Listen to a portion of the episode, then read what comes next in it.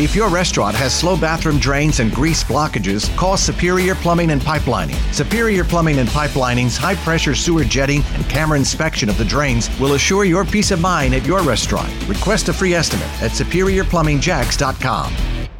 The sun returns today, finally, and the temperatures will respond. We'll get up to around 70 this afternoon. Still a little bit below average, but with less wind overall. Really a very nice autumn day.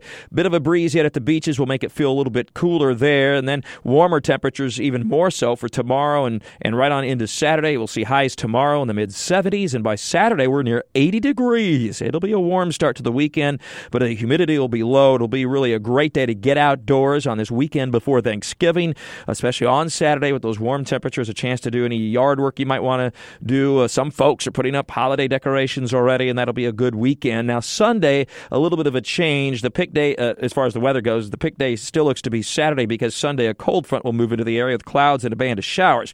Now, it's not a lot of rain. It's not a washout, but about midday, we should see some scattered showers working from northwest to southeast across the area. And then once that front moves through, we'll turn cooler on Monday with highs back down into the 60s for the start of the new work week.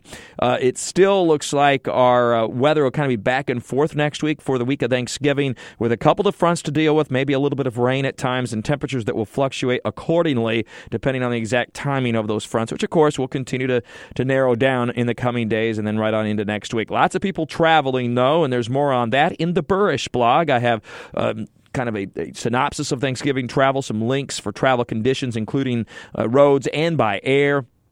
Also in the Burish blog, the October global temperatures are in, as well as this year is proving to be very warm across much of the U.S., especially the eastern half of the country. In Jacksonville, it's the sixth warmest year so far on record. That's through Halloween, through October 31st. I have a map on that in the Burish blog. And the tropics are quiet now, and we have 2 weeks left of this very active hurricane season. There's more, of course, in Talking the Tropics with Mike at WOKV.com and ActionNewsJax.com. With all your weather all the time, I'm Chief Meteorologist Mike Burish from the CBS 47 and Fox 30 Action News Jax First Alert Weather Center for News 104.5 WOKV.